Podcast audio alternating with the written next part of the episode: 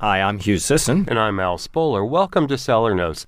Hugh, you and I have both been to Alsace a number of times. We love it over there. And one of the greatest surprises when we, when we started going was how good their sparkling wine was. It's called Cremant d'Alsace. And maybe it's the proximity of Champagne itself that uh, has a little knowledge spillover. I don't know. But the wines are extremely well made and extremely good values. Yeah, I couldn't agree with you more. Uh, Janet and I actually just returned from a, from about a 10 day trip to Alsace, and whew, it's a nice place. The holiday season is where probably 75% of all sparkling wine is consumed. Champagne is obviously and certainly the most famous sparkler, but it is far and away the most expensive. So, in the next couple of weeks, I'm going to explore some interesting alternatives to champagne uh, that represent good values. And first up, as you mentioned, Alan, is Cremant d'Alsace, uh, the sparkler from Alsace, France.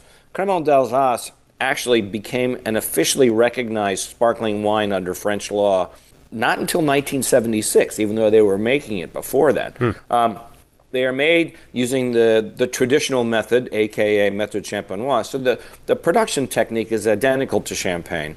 Um, uh, where the secondary fermentation takes place in the bottle. It's the second most popular sparkling wine in France. Didn't realize that until recently.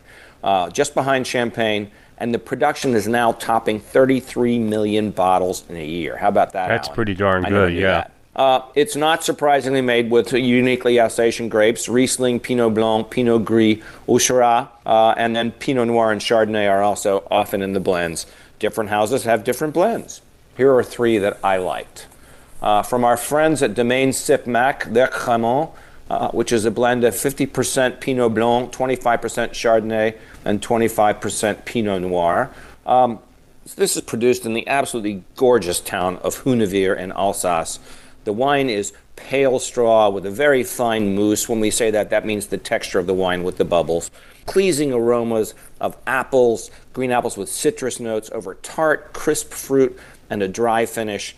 This is great as an aperitif or for any celebratory moment. It's just a lovely bottle of wine. Um, from another producer in Alsace, which you actually talked about a little bit a couple of weeks back, Alan, from Mossbach.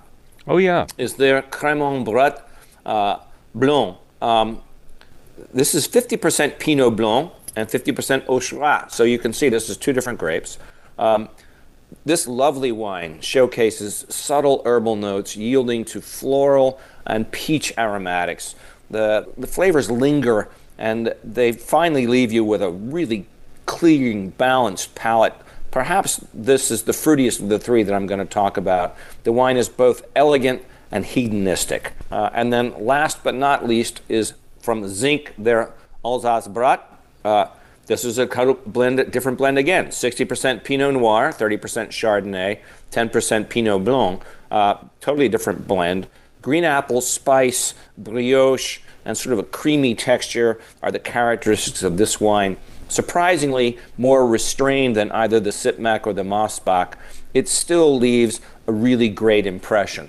So, from a pricing standpoint, the Sipmac is about $33 or thereabouts. Uh, the Mossbach is going to be $24.99 and the Zinck is going to be $19.99. These were all extremely good quality and value wines. However, both the Sipp Mack and the Mossbach edged the Zinck by just a hair. So, hey, I'm going to break the rules. I'm declaring a tie this week. There you have it. Why not? Why not? Those those are great, Hugh. Thank you so much. I'm Al Spoler. And I'm Hugh Sisson. You've been listening to Cellar Notes, produced by Bob White for 881 WYPR, your NPR news station.